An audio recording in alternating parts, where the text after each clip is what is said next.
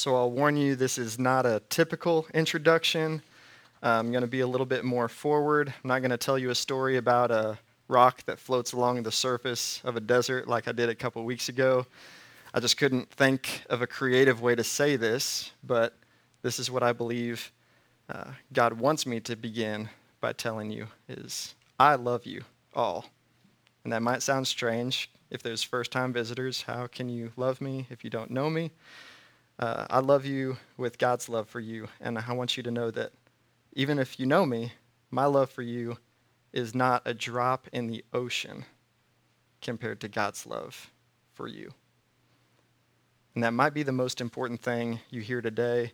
That is the most important thing you'll ever hear in your life. And it's not entirely random, it's indirectly related to the passage today. So, uh, as deeply moving as that might be, uh, put it on the back burner uh, so that we can engage what God's word has to say to us the rest of this morning. Um, and now, just think about this. Uh, what have you been striving for this week? Uh, to what end have you been working? Is there a deadline at work that you've been working towards meeting? Uh, is there a to do list that you've been plugging away at for weeks, months, years? Students, did you get that grade? Turn that paper in? For all of us, did you feel good about the work that you did? A couple years ago, I had a friend who's a coworker of mine, and he told me that he works to live, meaning Monday to Friday, he puts in the work so that Friday to Sunday he can live however he wants to, and on the weekends. Um, and if that's your goal, you've made it to the weekend. So congratulations, you have another 13 hours uh, for your to s- soak in the satisfaction of mission accomplished. And none of those things that I mentioned are bad. In fact, I believe they're all good in their proper time and place. It's not. I'm not going to speak a message against any of those things, and I'm not trying to bait and switch you. Just trying to honestly reflect on our lives and what is good, what is success whatever we strive for, it does reveal in part what success means for us. Uh, if you're new here today, we have been going through a study called Experiencing God, and we're about halfway through now. So today we're going to focus on the topic of crisis of belief. And then next week we're going to focus on the topic of making adjustments. God calls us to make adjustments in our lives to Him. And I had a hard time uh, honestly with these two topics because I just want to talk to you about what God's Word says and not what Blackaby says, even though I believe the study we're going through is founded on God's Word. But when you look in the Bible for the phrase crisis of belief or major adjustments in your life to God, uh, you come up a little bit dry. Um, but not when you're looking for the heart of the matter. Because what connects crisis of belief and the adjustments that we make is faith. And the Bible has a lot to say about faith. So this week and next week, we're going to be walking through Hebrews chapter 11. Uh, speaks to faith. And so when Blackaby says crisis of belief, he just means an encounter with God that requires us to trust God for Him to come through. Because uh, you're trusting Him and not yourself. So that's what he means by crisis, right? You, you have to trust someone else and not yourself because we're all naturally wired to trust ourselves. Um, and we're actually called to do something about our trust and not just say, yeah, I believe this theoretically, but functional faith, what we do. And then major adjustments. Uh, that involves repentance, turning away from ourselves and our thinking, our ways, our will to God's will. And so repentance is turning from self to God, and that when we turn to God and trust Him and do something about it, that's what the Bible says faith is. And as we repent and believe, one, that's how we come to know who God is, and two, that's how we come to grow as followers of Jesus. So you'll often hear repent and believe, you know, uh, the first time you come to faith, but that's what we need the rest of our lives to do as well. Over time, that's how God changes us, that's how He grows us. So today's text tells us what faith is. If faith is so important, we need to know what is it? And then I often learn the best through examples. And this passage gives us a number of examples, real life, true people who actually lived examples of faithfulness. Each one of them had their own crisis of belief because they weren't naturally inclined to be faithful to God either. Faithfulness to God is supernatural, it's not natural, it's the result of God at work in our lives. So let's hear what God has to say about faith. Hebrews 11, verse 1 through 16. It'll be on the screens behind me. Now, faith is the assurance of things hoped for, the conviction of things not seen. For by it the men of old gained approval. By faith, we understand that the worlds were prepared by the word of God, so that what is seen was not made out of things which are visible. By faith, Abel offered to God a better sacrifice than Cain, through which he obtained the testimony that he was righteous. God testifying about his gifts, and through faith, though he is dead, Abel is dead because his brother Cain killed him. He still speaks. By faith, Enoch was taken up so that he would not see death, and he was not found because God took him up. For he obtained the witness that before Enoch was taken up, he was pleasing to God. And without faith, it's impossible to please God. For anyone who comes to God must believe that he exists, that he is, and that God is a rewarder of those who seek him. By faith, Noah, being warned by God about things not yet seen, in reverence prepared an ark for the salvation of his household, by which Noah condemned the world and became an heir of the righteousness which is according to faith. By faith, Abraham, when he was called, obeyed by going out to a place which he was to receive for an inheritance. And he went out, not knowing where he was going. By faith, he lived as an alien in the land of promise, as in a foreign land, dwelling in tents with Isaac and Jacob, fellow heirs of the same promise. For he was looking for the city which has foundations, whose architect and builder is God. By faith, even Sarah herself, Abraham's wife, received ability to conceive even beyond the proper time of life when she was too old to conceive because she considered him, she considered God faithful who had made that promise. Therefore, there was born even of one man, Abraham, and him as good as dead at that as many descendants as the stars of heaven in number, and as innumerable as the sand which is by the seashore. All these died in faith, without receiving the promises, but having seen them and having welcomed them from a distance, and having confessed that they were strangers and exiles on the earth. For those who say such things, make it clear that they're seeking a country of their own. And if indeed they'd been thinking of that country, from which they went out, they would have not they would have had opportunity to return. But as it is, they desire a better country, that is, a heavenly one. Therefore, God is not ashamed to be called their God, for he has prepared a city for them.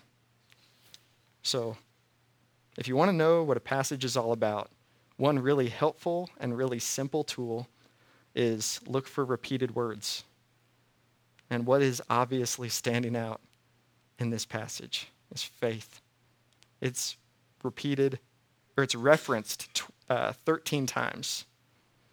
And also, what can help us understand a passage is just kind of saying, what's happening here? There's two things that are happening there's direct teaching. Faith is this. This is what happened to these people. They all died in faith. But then there's also illustrations. So that's how we're going to approach this message. Is part one, we're just going to look at the plain teaching of this passage. What is faith? And then the illustrations. What do these people tell us about faithful living? So, uh, first, the teaching is clear that faith is the assurance of things hoped for, the conviction of things not seen. For by it the men of old gained approval. There is a reward for faith. And verse 6 says, without faith, it's impossible to please God because anyone who comes to him must believe that he exists and that he's a rewarder of those who seek him. And then there's also a timeline of faith. All these people died without receiving the promises. So, looking at these three passages, verses 1 and 2, verse 6, verse 13, we can build a working definition of faithfulness. Faithfulness means being assured of what you don't see and what you don't attain in this life. They died without receiving the full promises. And I, I don't know about you, but I naturally view success in terms of attainment. I think that's what we're trained in this culture to view success as. You attain this house or that car, this job, that wealth, this valuable stuff. But how long does that success stay? It's never long. It's never long enough, at least. But this is what God says success is. He says success is faithfulness to Him. By it, He's pleased. By it, we are approved. By it, they were approved. All these examples that we read about. So, back to the intro. You need to understand that God loves you, right? And faithfulness is successfulness, but none of us are faithful, so not perfectly faithful. So how how can he love us? Well, we don't earn his love by our faith. God loves you. Faithfulness is success, but we do not earn his love by our faith. Look at what 2 Timothy 2 says. If we are faithless, which we all are at different times, if we are faithless, God remains faithful, for he cannot disown himself. If you have received Christ as your Lord and Savior, he is living in you, and he will not disown himself in you. So when I say faithfulness is successfulness, don't think I need to be faithful in order to get God's approval. He's already given you his approval. You can't be loved any more or any less. But faithfulness matters. It matters a lot to God. So don't get those two things confused. In fact, let, let God's love for you drive your faithfulness.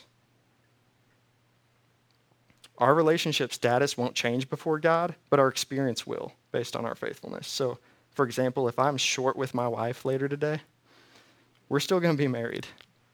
But our interaction and our connection will have been negatively changed until what happens? Until I repent, until I acknowledge, hey, I made this mistake. I'm sorry. I don't want to do that again. And then I turn and believe this is the good life, is loving her, laying my life down for her. The same thing is true in our relationships with God and with one another. This is how we were made. So, what's the timeline for faithfulness?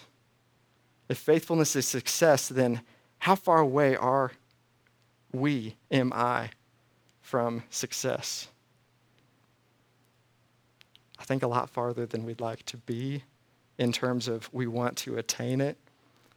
All these people died not receiving the promises in full. Faith is the assurance of things hoped for. And Paul writes in Romans 8 who hopes for what he already has? Check your Christmas lists. Got something that you're already totally satisfied with on your Christmas list? Of course not. And the biblical definition of hope is so much more robust than our wishful thinking, ah, oh, that'd be nice. Hope is sure because of what God has said. We can have a sure hope and not just a, oh, that's what I'd like, but we know that God's going to get what he'd like because he's sovereign. So the timeline for faithfulness is, is beyond this life. I mean, it, it's faithfulness takes us up to the edge of our lives. Faithfulness is the goal, the rest of our lives. And we will receive a reward, but we should not expect it in this life. That's the teaching of Hebrews 11. The timeline is eternity. So instead of pursuing these fleeting pleasures, building, as C.S. Lewis said, mud castles in the sand when mansions and glory and eternal pleasure awaits us. Let's exchange our temporary and wrong definition of success for a right definition of success. Successfulness is faithfulness. And so let's apply this before we move on to the illustrations. Are you okay with success not coming to its fullest fruition in this life for you? Are you okay with success being something that God defines about your life and not what you define? That's part of what it means to be a follower of Jesus. Are you okay with ultimate success coming to completion later? Because if, if you're not, we're all going to be looking for it in all the wrong places now. And this is hard for us. It's hard for me. We want success now, or better yet, we wanted it yesterday.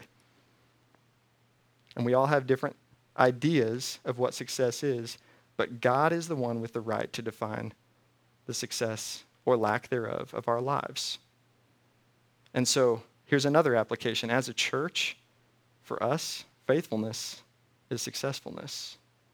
As we embrace it individually, I believe God will lead us to embrace that collectively. Success is not multiple service services or it's not a huge building. It's not getting more people in the doors. None of that's bad, but none of it is as good as God's definition of success. That successfulness is faithfulness. So, what would it be like if we became a church that was increasingly convinced that faithfulness is successfulness? What would that be like? I don't know, but I want to find out. And I do know that regardless of the external results, we will be changed and God will be pleased. Without faith, it's impossible to please God. Anyone who comes to him must believe he exists and that he is a rewarder of those who seek him. That's part one. Part two is the illustrations, where he takes this teaching and brings it to life, literally with the lives of faithful people throughout the Old Testament. If you want to get a quick overview, maybe, uh, yeah, just a quick, maybe more interesting overview of the Old Testament, um, read the book of Hebrews. Chapter 11, right here, what we read today, it references Genesis chapter 1, chapter 4, chapter 5, chapter 6, and we're going to see next week, it just takes us all the way up to the time of Christ. And the Old Testament matters because God is communicating the same message. And it is faithfulness to Him, is successfulness. And so let's look at the marks, these illustrations that the author includes. He does it intentionally. He's not just like, oh, yeah, there's Enoch, and oh, yeah, there's this guy. No, he's including these intentionally. God Himself, the Spirit, brought these authors along as to what to write. So let's see what they wrote and why they wrote it. I believe he wrote it to give us marks of faithfulness. If faithfulness is successful, successfulness to us and as a church and to us individually, the million dollar question is what is faithfulness? What is it? And the first mark I see is that there's more to life than what meets the eye.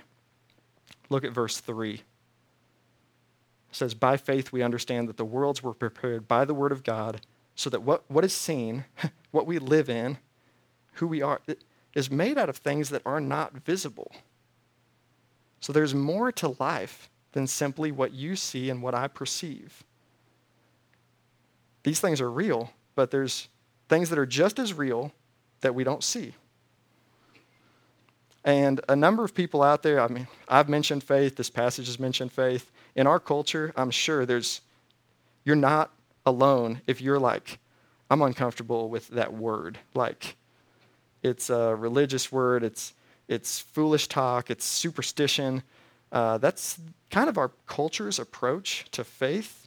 Um, reason has kind of made faith obsolete, is the attitude. We're so much more advanced than those before us. They're simply they were simply comforting themselves with superstitions that helped them to cope with things that we now know.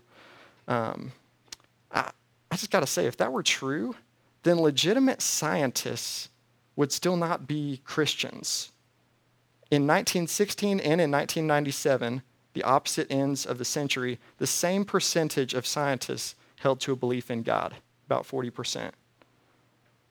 And to me, I mean, if that's compelling to you, that's great, but this is a lot more compelling to me. Listen to the atheist. Listen to Christopher Hitchens. That's what I did this week. I, through the internet, asked him the question Does reason make faith obsolete? Here's his answer No, but it should. No, but it should. It should. Reason should make faith obsolete, but it does not. Here's his direct quote I myself would wish to say no, if only, now tune in, if only because I believe that the human capacity for wonder neither will nor should be destroyed or superseded. And so, in the rest of his essay, I mean, he just pounds away at why reason should make faith obsolete. But this is his conclusion it doesn't, even though it should. And his, what's his basis for why it should? Did you catch that? His basis for why it should is my faith tells me that reason doesn't make faith obsolete. His basis is faith. So if you're confused, it's because Hitchens violated the law of non contradiction. In order for something to be true, it must not contradict itself. He says reason should make faith obsolete. And then he uses his faith, which should be obsolete, according to him, to say that reason doesn't make faith obsolete. And I think, no, I believe what God is requiring of his people, the church, is to kindly, lovingly speak and show the world, our culture, that that's not, God is not requiring us to exercise blind faith. He is asking us to base faith in facts so this picture really helped me. Um, next slide. Thanks. This picture really helped me. I uh, learned it in seminary, but honestly, I got it from a tract. Tracts are these like real little booklets that are supposed to help people who don't believe kind of consider the idea of trusting in Jesus as Christ. And uh, got it from a tract uh, in seminary. Um, it's a picture. Faith, here's, the, here's what the picture means faith follows facts, and feelings can follow faith, but sometimes they don't because our feelings are unreliable. But the point of the picture is that our faith is not based in our feelings, nor is our faith based in our faith itself because we think it should. Our faith is based on facts. And there's all sorts of great resources to verify facts. But here's what it comes down to if you want to verify the facts, you got to hear the evidence. You must weigh the evidence, and you must decide. Even if you don't decide, you're going to be deciding not to decide. Faith comes by hearing, and hearing by the word of Christ. So hear Christ's word, weigh it, and decide. That's why we encourage everyone in our small groups to, outside of small groups, get in the word daily because we all need to hear it, not just those who aren't with us on Sunday morning, who don't believe the truth. Faithfulness is successfulness, and a mark of faithfulness is that there's more to life than meets the eye. That's hard for us, right? We want to live based on what we know. But how do you know what you know? Your own plans, the leading experts of the day say so. They all require hope, they all require faith. Who are you going to trust? Here's the second mark of faithfulness from the illustrations living with the results. By faith, Abel offered a better sacrifice than Cain. He brought the very best to God as a sacrifice. His brother was jealous. His brother killed him. Genesis chapter 4. But God still speaks through the death of Abel. And so we got to live with the results of our faithfulness. The results are outside of our control. We can't always see faith from the outside, and the external results are not pretty. I thought this week if Cain and Abel like was filmed and it was on TV as a show, and I was watching TV and a commercial for this show, Cain and Abel came on, I'd want to turn the TV off because that was ugly.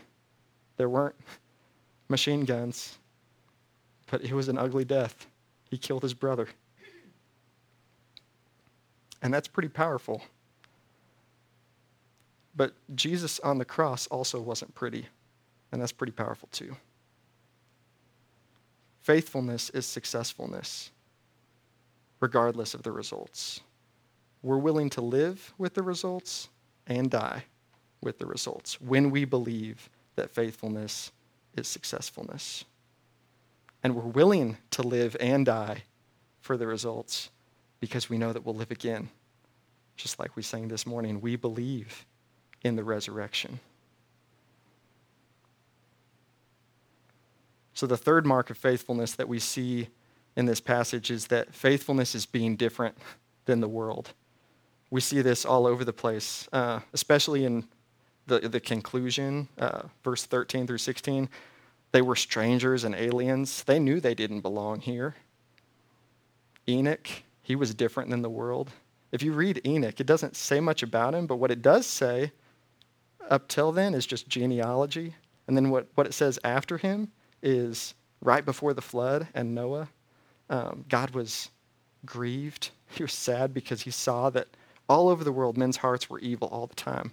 And then there was Enoch in the middle of all that.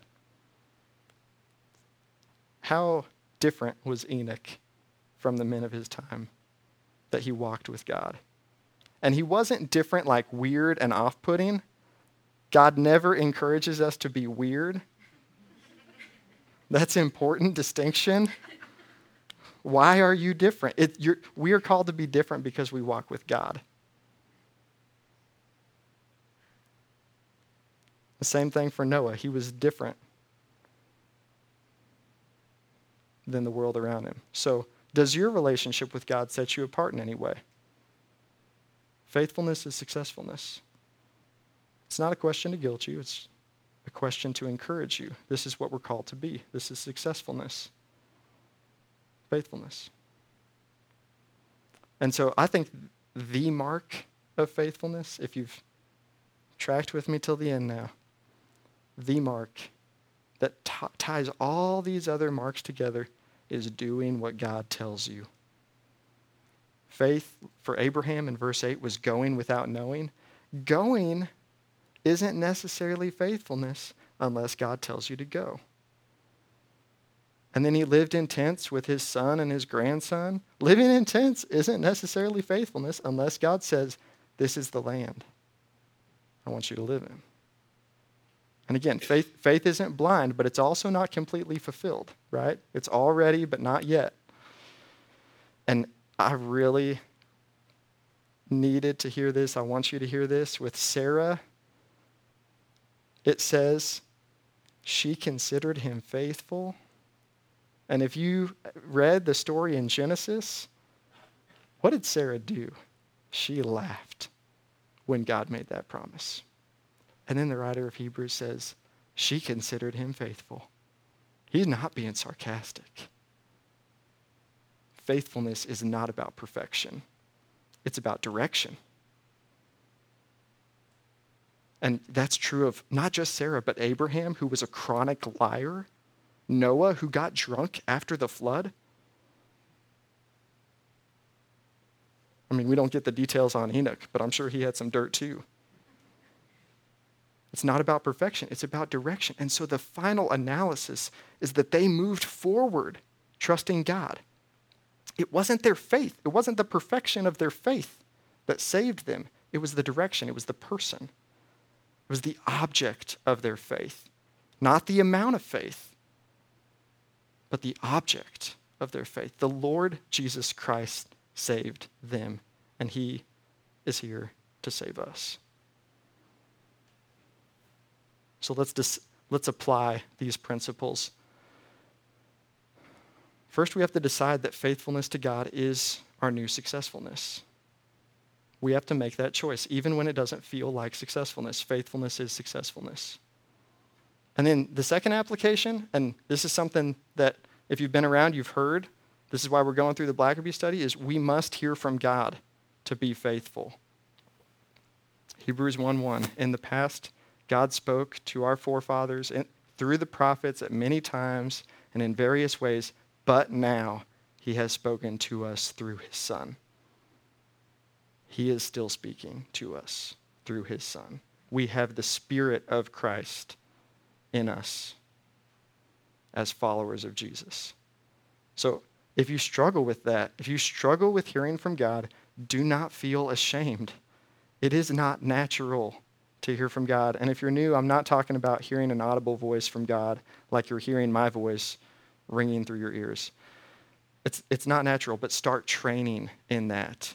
So get time in His Word daily, get around other people who are training towards that same end, and you will begin to hear from God. But if we don't train and if we don't listen, then how can we expect to hear from God? And so, Sarah, this is the gospel, though, for us. This is what we need. Sarah, the one who laughed at God, considered him faithful, and she was counted faithful. Not because of her perfect belief, but because of the perfect one in whom she believed. And no matter who you are today or where you're at, how long you've walked with God, you too can be forgiven and changed and counted faithful by the faithful one. He will make you faithful. Will you follow him? We started by thinking about our goals this past week, the things that we strove for, how our ambitions were exercised. Now use those, the past week, use that to just zoom out on your life. Google Earth view.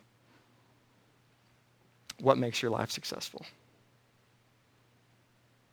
If your honest answer is honest answer is anything other than faithfulness to God, repent, turn away from that and believe something so much better. Believe that the kingdom of God is at hand.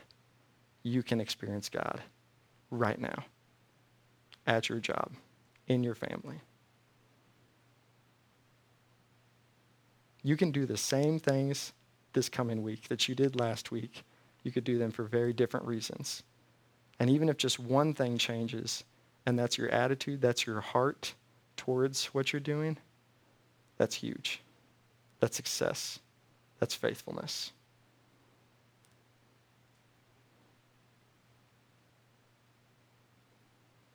And God will love you the same. And his love propels our faithfulness. So let's pray together. Father, thank you for grace. Pray that you would change us individually even as a church, to perceive and view faithfulness to you as success. Thank you for making it possible for us to be faithful because of Jesus' faithfulness during his life, during his death, and during his life now because he's alive. Help us to listen to you. Amen.